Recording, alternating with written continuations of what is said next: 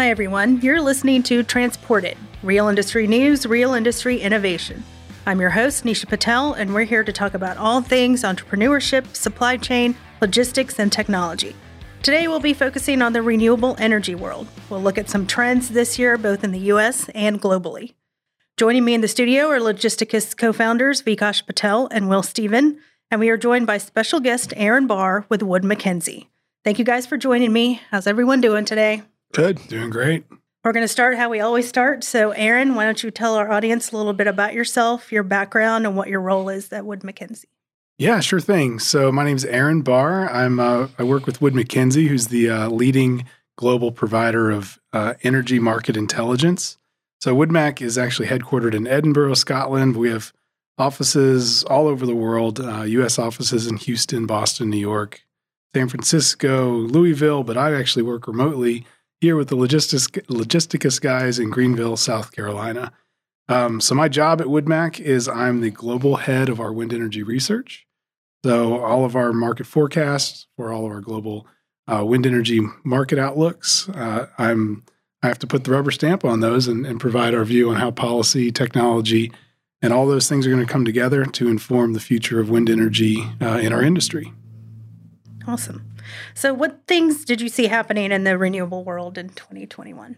Well, 2021 was a pretty big year, not the biggest year globally. 2020 was our, our record year in the U.S. as well as globally, but it was a it was a pretty big year uh, for wind. Um, you know, interestingly enough, in 2021 we had a record year for new wind turbine orders. So even though there wasn't the biggest year for installations, we saw over 100 gigawatts of of orders for new wind turbine equipment globally. Um, a lot of that was focused in China. So about 55 gigawatts of that was focused wow. in China. Yeah. Yeah. China is uh, really, you know, just continues to keep growing. There's really no looking back uh, in terms of the scale of that renewable energy build out. What, per, what percentage would you say of their portfolio is now renewable in, in China? In China, it's growing pretty fast. Um, you know, it's interesting with China. They they have by far the largest installed base of wind energy, the largest installed base of solar, the largest installed base of electric cars, but they also have the largest installed base of coal and nuclear power. So, uh, you know, they it's it's just uh, there's this unrelenting demand for new energy consumption in in China. A lot of it's spurred by the supply chain that's building out there and just continues to build out. Um, so they they just do an all of the above strategy when it comes to power generation. Gotcha. And what percentage do you think of the U.S. or do you know of the U.S. is now between solar and wind? So total renewables across the U.S. I think a lot of people are surprised by this. When you include hydro, we're over thirty percent renewables. Now there's a lot of hydro that's been installed for a long time. We're up to about I think seven and a half percent wind, which is pretty good, and getting approaching to four percent solar. Um, but you know, solar growth trajectory, at least according to our forecast, looks even bigger than the wind forecast over the next 10 years. So 2021 was the first year where solar installed more than wind uh, in the U.S. in terms of megawatts. And on on hydro, like you said, that's one that I don't think people talk about typically when they're talking about not the first thing that comes to mind. I mean, is hydro still? Is there still investment in hydro these days? Well, you know, I think there's a lot of investment, but not a lot of new opportunities to build new hydro plants. So, um, you know, actually, we just drove this weekend. We drove past the Bad Creek Reservoir here in in South Carolina. Uh, that that is uh, right up near the North Carolina line. It's it's you know one of the largest pumped energy storage facilities in the southeast, and uh, you know Duke Energy runs that facility and looking at potentially expanding it here. So. Uh, there's still investment, but it's really, really hard to build a new hydro plant it, it's really difficult to to create these massive lakes these days. Yeah. Mm. Yeah, and on that, um, you know, the first point that you mentioned on the 2021 um, gigawatts purchased, what's typically the the lead time? So, if you bought it in 2021, are most of those getting installed over a three year period, or is it farther out than that? It depends on the market, but you're you're typically talking about a year. You know, kind of rule of thumb lead time between order and fulfillment. Um, but you know, in some markets like the U.S., where you've got this, you know, safe harbor dynamic driven by the production tax credit, you could have, you know, a you have four years to basically deliver the equipment after that initial order. So, right. you know, offshore is an even longer lead cycle, right? Um, we saw the first commercial orders for offshore wind turbines in the U.S. last year, uh, but that equipment probably won't be installed until 2024, 2025. Okay. Why solar for you know 2021? You said that was a big well, thing. You know, there's a lot of uh, a lot of it is about the resource you know, there's just a lot more solar resource available. Um, it's more widespread. A lot of it's really close to population centers, especially here in the southeast U.S. You know, you're not going to see a lot of wind energy installed, but we are seeing a lot of solar power installed in the southeast, and a lot of people move into the southeast as well. So um, that's a big part of it. Uh, falling costs are another huge component. You know, solar cost out just continues to drive down, down, down, and and um, you know it's it's also really well aligned you know to the uh, demand out there in the market. Sun's shining during the hottest part of the day, right when people have their air conditioners running. Yeah, we've been talking about um, tax credits a lot. Is do you do you think solar is less dependent maybe than wind on the tax credits? Is there less of a correlation? Well, the solar uses a different type of tax credit in right. the U.S. So it uses the investment tax credit instead of the production tax credit.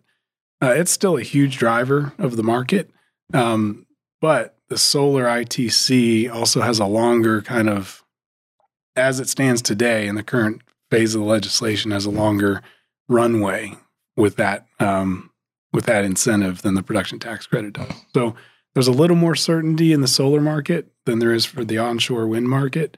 Um, as the policy is written today, but everyone's kind of waiting to see what happens next when it comes to policy. Right. Now, what are, what are some things you see on the horizon for 2022? And let's start with the U.S. market. Yeah, you know, I think one thing we're going to see in the U.S. when it comes to, to the wind energy market, um, we're going to see a lot more big turbines being installed. Um, we're seeing a lot of the turbine manufacturers migrating to these uh, next generation four, five, six megawatt turbines. A lot of interest in those that new type of equipment from major developers you know, that has a huge impact on Logisticus and all of your peers in the logistics industry. Uh, you may be moving less turbines, but every one of those moves is more complex, longer blades, heavier towers, bigger nacelles. Um, you know, all of that has, has, a, has a big impact. So I think we're going to see more and more of that in the 20, in 2022. Um, you know, I think we're going to see some movement, hopefully, on policy. Everyone's just waiting to see what happens the Build Back Better plan didn't work out. Um, it did, wasn't able to get through the Senate, but every every indication we've heard is that the clean energy portions of that bill actually have pretty good bipartisan support. So we're everyone's anticipating that some smaller piece of that legislation will get get put forward that would really address uh, the climate goals of the Biden administration. But as you guys know, there's a lot of other things happening in the world right now that, that take attention away from that kind of domestic legislation. And with that said, you know, I think we've all been watching Ukraine and and Russia's invasion of and and kind of looking, you know, all, with all of our focus into that part of the world. Now, you know, historically, you know, when we've seen world world and global, you know, um, situations like this come up, now what's that generally do to legislation in in DC? Does it come to a full halt? Does it does it kind of trickle along, or you know, does does focus just need to be redirected? I mean, that's going to be the hottest fire that'll get all the attention for the next couple months. You know, and and there'll probably be a bunch of legislation rushed through to to address the Ukraine and Russia situation, but a lot of other key priorities of this administration are going to take a bit of a back burner. Um, I think is what we're going to see. Now, I think uh, you know it's interesting with Ukraine specifically. You know, they just they they were getting ready to have a massive year for wind energy installs, the biggest year they've ever had. We're expecting uh, over the next uh, near term. So, you know, you think about just that part of the market, and that'll probably go on hold for maybe permanently, uh, or at least for a couple years, is the way we're looking at it. Um, so there's all kinds of trickle down effects from from this, you know, from this war. Um, they're going to have local supply chain is, issues that are going to get disrupted, but it's going to have a rippling effect on commodities globally, which is going to put pressure on equipment prices. Um, and it can really put a big delay on policy and, and the way things move forward. And from a manufacturing standpoint, you know, to your knowledge, is there any major manufacturers that play in the wind or the solar world there in Ukraine? Nobody with any major supply chain presence in in the Ukraine or Russia. But there are major operations in Eastern Europe. So major supply chain built up in Turkey, in Serbia, um, and just the way that you know the whole global supply chain is so globalized now. It's hard to really isolate any one part of the market, and you know it's going to have ripple effects on on costs, on lead times. Um, you know, it, it the war is going to have much more widespread effects than I, I, think anyone realizes right now. Okay. So, what what things do you see? Um, I guess what trends should be on the lookout um, in 2022, not just in the U.S. market, but globally? Well, I think you know one thing we saw in, in 2021. You guys may have been following the financial statements from a lot of the OEMs. OEMs as original equipment manufacturers, so companies like GE, Vestas, Siemens Gamesa, nobody was turning a profit last year. So I think one of the big trends we're going to see when it comes to wind turbine equipment is we're going to see some prices increase. And those signals have already been sent out to the market. So, you know, what does that mean long term? Does that is that going to delay this kind of LCOE reduction that everyone's been expecting and anticipating that'll happen forever? But in this inflationary environment that we're in, what's happening to steel prices and copper prices and freight costs, that just can't go on forever. Um, and expect that the OEMs can work towards near zero margins and this be a sustainable industry. So I think we'll see equipment prices come up. Uh, I think you know what impact that has on future build uh, is is is going to be some downside potential to it. And Vikash and Will, what do you guys um are I guess what are you guys paying close attention to when it comes to the renewable world? You know, I'm you know just looking and trying to see some key indicators. You know, I, I take a look at container pricing fairly often, and and in the last two years, we've seen almost a five x on container pricing from five thousand bucks to get something from Asia over to the U.S. is now now upwards of twenty five thousand, and I got to imagine that you know, although these wind turbines are extremely large, they're made up of a lot of little pieces. And those those supply chains, you know, no one could have factored in or even contractually wrote into the language that hey, five X would be absorbed by the OEMs on transportation cost. And so I think as we start moving forward, like like Aaron said, we're gonna have to address, you know, the the elephant in the room. And you know, there's a significant amount of increase in cost from raw products as well as transportation. Who absorbs this? And we saw, you know, to what your point, Aaron, that they ran zero percent margins and had everything probably held constant. That wouldn't have been the case, right, from 2019. Yeah, I think I think a lot of one of those orders were placed, the cost position they had in mind didn't work out for them, and uh, there were a lot of a lot of manufacturers all up and down the supply chain who got shocked by uh, the material price increases that we've seen got got shocked by schedule delays and logistics costs, and you know all, all that hits the bottom line and really turned a lot of these manufacturers, not just the OEMs, but their suppliers as well, uh, put them in a very very tight situation financially. Yeah. And with everyone waiting for some kind of direction from DC on on energy, you know, tax credits, etc you know, there's there's only so long, I guess, these these companies can tread water, right, before having to downsize plants or having to let off some staff, let go some staff. We we've seen a lot of that already in the U.S. as well as globally. So you know, major blade manufacturing facilities have already closed in the U.S. You know. Um, we just saw a couple announcements last week of major factories being closed in Germany. So, you know, I think we're starting to see the the impact of this.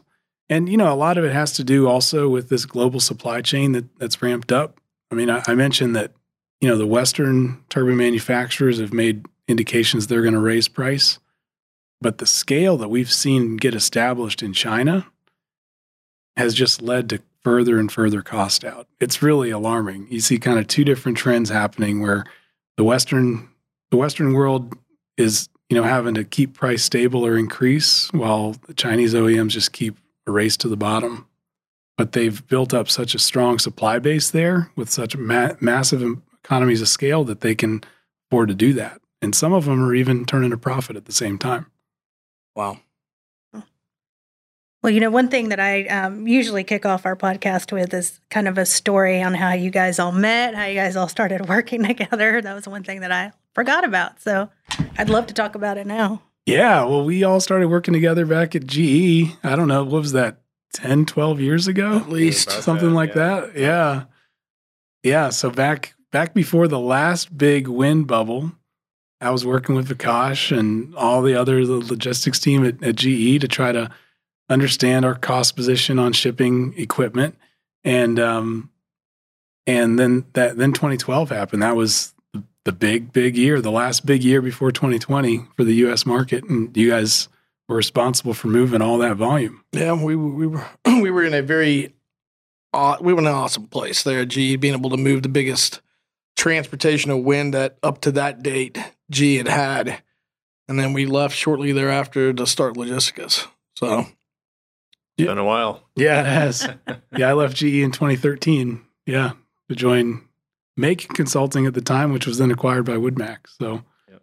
it's uh, nice we've been able to keep in touch and actually are able to still share office space. You guys are so so uh, kind to let me keep a desk in your guys' office here Oh, in that's Greenville. because you keep it down. Yeah, that's right. That's right. All right. Well, I would like to thank all of you for joining us today. I would especially like to thank Aaron for taking the time to talk about this important topic. Uh, we look forward to having you back on as a guest uh, to keep us all apprised of the renewable energy trends out there. So don't forget to subscribe to Transported on Apple Podcast or wherever you listen to your podcasts, and be sure to follow Logisticus Group on Facebook, Instagram, Twitter, and LinkedIn.